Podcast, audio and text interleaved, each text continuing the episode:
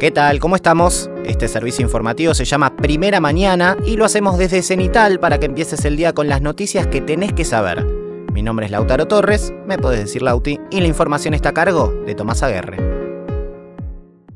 Empezamos con coronavirus, vamos de lo nacional a lo internacional. Cava y Córdoba no registraron fallecimientos ayer. COFESA ratificó la vacunación pediátrica y el refuerzo para personal de salud. Una investigación demostró que combinar Sputnik V y Moderna triplica el nivel de anticuerpos en mayores de 60 años. Confirmaron el primer caso de la variante Delta en Catamarca, Rosario acumula 16 días sin muertes, Córdoba 5 y La Pampa no registró casos nuevos y no tiene internados por coronavirus. Ahora nos vamos a dar la vuelta al mundo en 20-30 segundos. Estados Unidos abre hoy su frontera aérea y terrestre a turistas vacunados tras 21 meses de restricciones.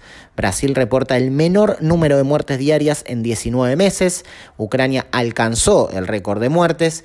Perú aplicó más de 36 millones de vacunas. Costa Rica se convierte en el primer país que hace obligatoria la vacuna para niños y niñas. Australia comienza hoy a dar refuerzos de dosis de Pfizer. Reino Unido podría poner restricciones de viaje a quienes no estén vacunados. Tribunal de Estados Unidos suspende la vacunación obligatoria impuesta por Biden a empresas y el estado de Baviera, en Alemania, endurece sus restricciones tras un aumento de casos. Pasamos al segundo punto, que es un raconto de lo que va a ser esta semana. La Cámara de Diputados conmemora hoy los 30 años de la sanción de la ley de cupo femenino que permitió mejorar la representatividad de las mujeres en el Congreso. Se aprobó en noviembre de 1991 y fue la primera ley en el mundo que estableció un piso mínimo del 30% de representación de mujeres en las listas partidarias. El jueves se realiza el Congreso de Renovación de Autoridades de la Central General de los Trabajadores, la CGT. El Congreso reunirá a 2.200 congresales de 258 sindicatos confederados con mandato para elegir nuevas autoridades. Continuaría el esquema de triunvirato. Las cámaras que representan a los laboratorios responderán hoy si ingresan al acuerdo por el congelamiento de precios de los medicamentos. A partir de la respuesta, se diseñará el listado de valores de venta. Durante toda la semana sesiona la Conferencia Episcopal Argentina para elegir a sus autoridades. La comisión ejecutiva está actualmente presidida por Oscar Ojea y se renovarán sus miembros para el periodo 2021-2024. Fueron convocados 98 obispos que elegirán autoridades. El viernes a partir del mediodía se realiza el anuncio. El jueves el INDEC publicará la cifra del índice de precios al consumidor para octubre. Estiman un número cercano al 3%. Y el viernes finaliza la COP26. Se espera que esta semana se avancen las contribuciones a países pobres y la reglamentación del Acuerdo de París. ¿Con qué seguimos? Con elecciones 2021. ¿Por qué? Porque el próximo domingo ya son las elecciones legislativas. Sí, ya es 14 de noviembre, estamos a mitad de noviembre, a nada de fin de año, así que empiezan los debates de si Viteltone sí, Viteltone no. Pero bueno, la cuestión es que a partir de ayer está prohibida la publicación de sondeos y encuestas y desde el próximo viernes a las 8 a.m. rige la veda. Acá vamos con algunas cosas que tenés que saber. Se eligen 127 diputados y 24 senadores. Si votás en Tucumán, Catamarca, Córdoba, Corrientes, La Pampa, Santa Fe, Mendoza y Chubut, elegís senadores. Hay 34 millones de personas habilitadas para votar. De las 127 bancas en juego, en diputados, 60 están en manos de Juntos por el Cambio y 51 del Frente de Todos.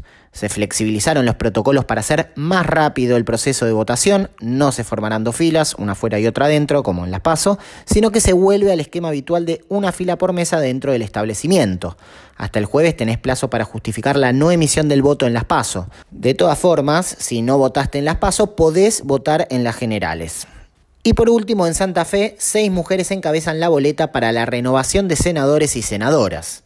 Vamos con el siguiente punto, el número 4, Marcha del Orgullo. El sábado se realizó la edición número 30 de la Marcha del Orgullo LGTB.